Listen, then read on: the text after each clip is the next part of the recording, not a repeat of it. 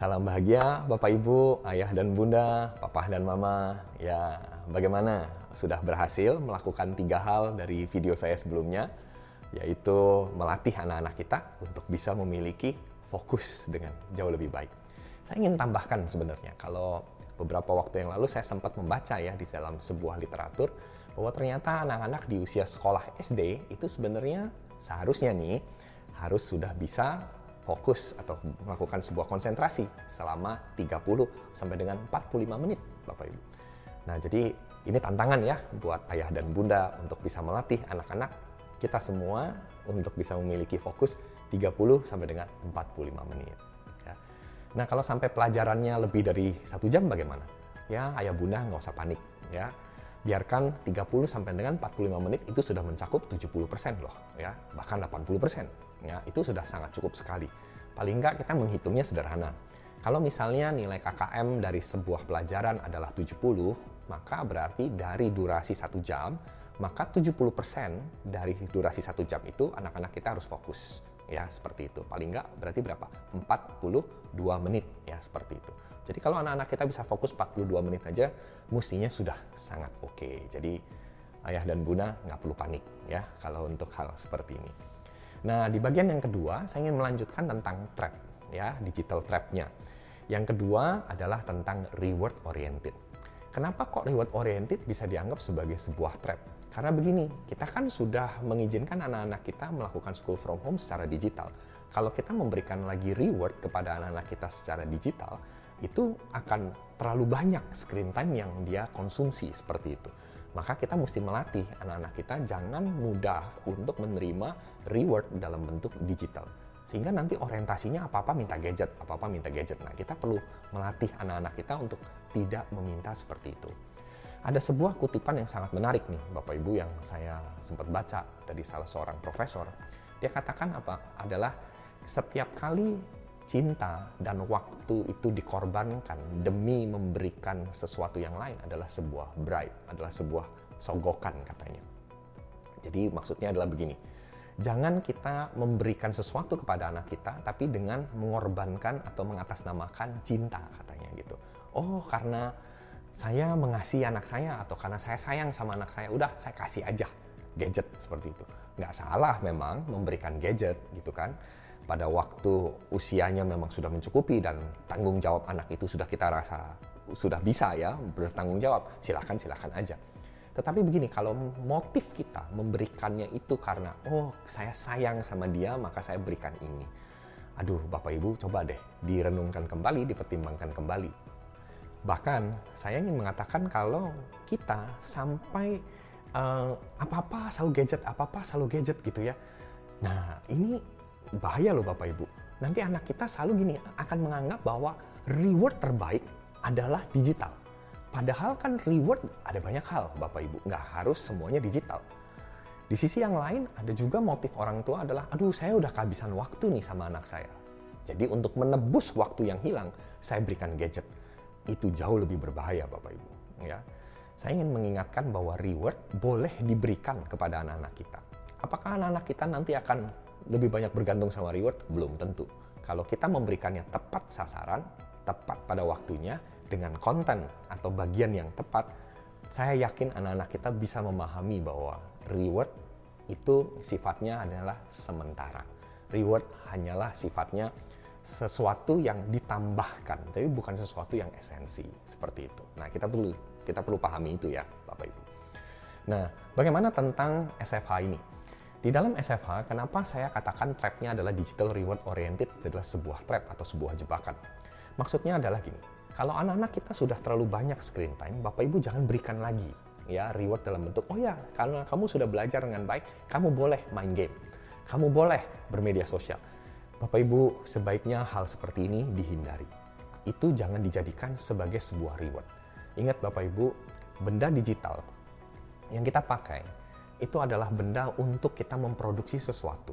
Kita harus orientasikan seperti itu, bukan sebagai alat untuk kita mengkonsumsi. Mengkonsumsi artinya gini, kita hanya menikmati saja. Tapi kita harus menggunakan alat itu untuk bekerja, untuk menghasilkan sesuatu. Itu yang sebenarnya jauh lebih bijak. Nah, bagaimana cara kita melatih anak-anak kita untuk tidak tergantung kepada digital reward oriented? Ya, kita berikan dong analog rewardnya. Analog reward belajar dari mana? Saya ingin menunjukkan kepada Bapak Ibu slide berikut ini. Di slide ini Bapak Ibu bisa melihat ada delapan ya uh, multiple intelligence ya. Howard Gardner membuat sebuah penelitian dan ada delapan ya. Jadi lewat delapan multiple intelligence inilah kita bisa menolong anak-anak kita untuk memberikan reward yang tepat. Coba Bapak Ibu sudah pernah melakukan tes kepada anak-anak Bapak Ibu tentang multiple intelligence ini?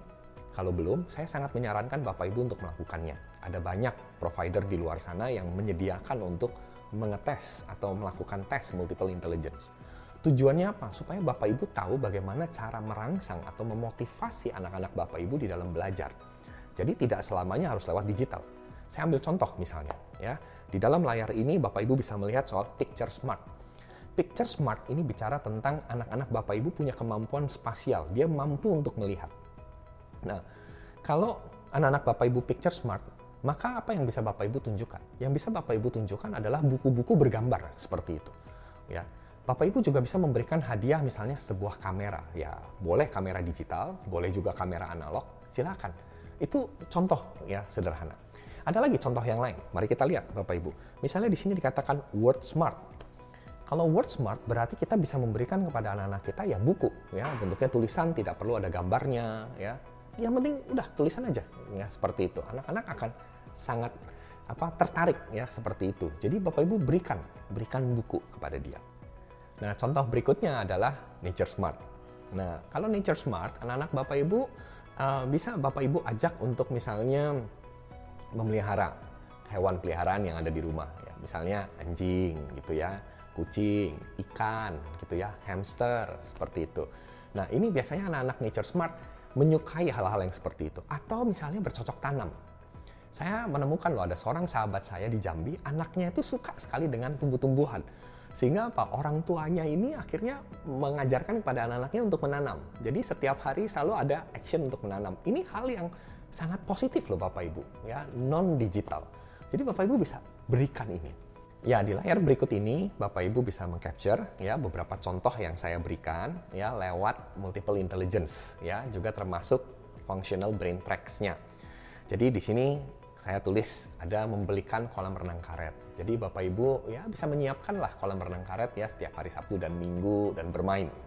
Terus juga bisa membelikan sepeda seperti itu, melatih anak-anak Bapak Ibu untuk bermain sepeda ya.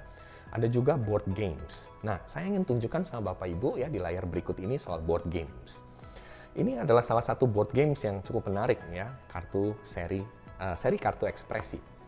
Ini menarik sekali nih Bapak Ibu kalau Bapak Ibu bisa lihat ya sepintas dari gambarnya. Ini anak-anak disuruh berekspresi. Ini sangat bagus Bapak Ibu. Saya memperhatikan sebuah penelitian yang dilakukan oleh Dr. Lalit Mendis dari Sri Lanka. Ternyata ekspresi wajah anak-anak kita itu akan melatih otak itu untuk berinteraksi atau untuk melakukan brain wiring dengan sangat baik sekali. Jadi gerakan wajah anak-anak kita ya seperti tadi itu ya di dalam kartu itu Bapak Ibu bisa lihat ya pipinya digendutin gitu ya, rambutnya ditarik, matanya dikedipin satu ya, bibirnya dibuat melenceng sedikit. Ya. Memang lucu, tapi justru itu melatih otak anak-anak kita jauh lebih baik Bapak Ibu. Nah, kartu yang kedua di sini ditulis kartu karakter. Nah, kartu karakter ini menarik sekali Bapak Ibu. Saya memilikinya satu dan saya cukup sering bermain bersama dengan anak saya kartu karakter ini. Ini kartu karakter melatih kita untuk anak-anak kita menyebutkan karakter-karakter yang positif. Wih, ini sangat bagus sekali. Jadi alam bawah sadar anak-anak kita akan terisi dengan karakter-karakter yang positif Bapak Ibu. Nah, di kartu karakter ini bisa dua sisi di satu sisinya bicara tentang kata-kata yang positif, di sisi yang lain ini bicara tentang hewan-hewan yang ada, hewan satwa kita yang ada di Indonesia. Jadi biar anak-anak kita paham tentang satwa yang ada di negeri kita tercinta Indonesia ini. Jadi ini salah satu contoh ya Bapak Ibu untuk kita bisa bermain bersama-sama dengan mereka. Ini adalah reward yang kita juga bisa berikan non digital Bapak Ibu. Ya, ada begitu banyak lagi ya contoh-contoh yang lain. Kalau misalnya anak bapak ibu suka masak, ya udah diajak untuk bisa memasak. Ada juga yang misalnya uh, hobi. Nah, ini Bapak Ibu jangan benci dengan hobi loh Bapak Ibu ya. Ayo Bapak Ibu justru arahkan anak-anak kita untuk memiliki hobi. Kenapa? Karena anak-anak yang memiliki hobi itu akan melatih dia untuk jauh lebih setia Bapak Ibu. Hobi itu melatih anak-anak kita di dalam kesetiaan Bapak Ibu. Terus apa hubungannya dong ini dengan SFH? Sangat berhubungan Bapak Ibu. Kita jangan hanya sekedar melihat SFH secara fisik, tapi kita juga harus melihat SFH secara internalnya Bapak Ibu. Jadi anak-anak kita punya kemampuan untuk bisa mengikutinya ketika dia juga terbiasa mengikuti sebuah pola dari apa yang dia sukai lewat multiple intelligence tadi. Kalau dia udah konsisten dengan multiple intelligence ya, biasanya dia akan jauh konsisten di dalam pelajaran-pelajarannya dia. Karena apa? Multiple intelligence yang kita sudah ketahui dari anak-anak kita itu menjadi sebuah motivasi buat dia. Jadi ayo, ayah dan bunda jangan pernah panik ya untuk melihat anak-anak kita, waduh kok anak-anak saya nggak bisa fokus ya? Ayo dicoba multiple intelligence-nya. Kalau anak-anak ayah dan bunda belum pernah tes, ayo coba untuk dites. Nah di bagian yang terakhir soal digital reward oriented yang harus kita hindari, caranya adalah kita harus biasakan untuk bersepakat. Saya menemukan nih, biasanya dalam hal memberian reward, sering kali ayah dan bunda malah justru malah jadi konflik malah justru jadi tidak sependapat. Justru di sini kita harus mulai terlebih dahulu untuk bisa bersepakat antara papa dan mama, ayah dan bunda. Ayo sepakatin dulu. Karena kesepakatan itu bisa dilihat loh sama anak-anak. Ayah dan bunda yang sepakat ini akan membawa sebuah suasana anak-anak juga bahagia. Jadi kesepakatan bisa melahirkan sebuah kebahagiaan kesepakatan ayah dan bunda menghasilkan sebuah rasa nyaman di dalam rumah seperti itu. Nah, ayo ayah dan bunda belajar dong untuk saling menyepakati satu sama lain, dilatih komunikasinya seperti apa ya. Terus juga ada hal lagi yang berikutnya. Hal yang berikutnya adalah bicara tentang kepekaan. Belajarlah untuk kita maksimalkan kepekaan panca indera rohani anak-anak kita, ya. Betul, panca indera rohani itu akan menolong anak-anak kita untuk bisa taat loh Bapak Ibu. Ya, saya punya seorang sahabat ya di kota Bogor ya. Dia seorang muslim dan dia mengajarkan atau berbicara kepada kami bagaimana mereka meningkatkan kepekaan panca indera rohani mereka kepada anak-anak.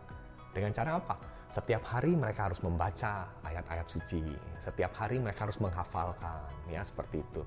Dan orang tuanya mengajak mereka untuk membacakan kembali.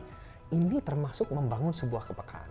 Artinya apa? Nanti pada waktu anak-anak kita melakukan SFH secara individu, secara sendiri, sekalipun tidak diawasi, anak-anak kita merasa bahwa oh iya, dia sudah belajar secara rohani bahwa seorang anak bertanggung jawab atas pelajarannya jadi ini hal yang hal yang luar biasa. Kepekaan rohani itu menolong anak-anak kita untuk bisa mentaati proses belajar yang baik selama SFH itu. Ya. Nah, hal yang ketiga, hal yang ketiga bicara tentang kehadiran. Tadi saya udah bukakan kan di awal kan, jangan pernah mengkorupsi kehadiran ya dengan cara memberikan hadiah. Ayo, Bapak, Ibu, Ayah dan Bunda, Papa dan Mama, berikan dong kehadiran secara konsisten kepada anak-anak berikan pujian kepada mereka. Ya, ini adalah satu prinsip di mana kita bisa mengalami atau melihat anak-anak kita mendapatkan ya kekuatan, dapetin motivasi, dapetin reward yang tepat, nggak selamanya digital aja. Jadi hati-hati Bapak Ibu ya dengan jebakan yang kedua ini ya digital reward. Usahakan Bapak Ibu jangan memberikan reward secara digital kepada anak-anak kita khususnya di masa-masa SFH ini. Kenapa? Karena nanti loadnya anak-anak kita terhadap paparan digitalnya akan terlalu sering seperti itu. Saya nggak bilang bahwa tidak boleh sama sekali, tapi coba Bapak Ibu atur dengan baik. Tidak perlu setiap hari memberikan reward digital. Tapi Bapak Ibu bisa menggunakan reward secara analog yang lain untuk menolong mereka. Nah, di video saya berikutnya, saya akan melanjutkan tentang addiction, trap yang ketiga.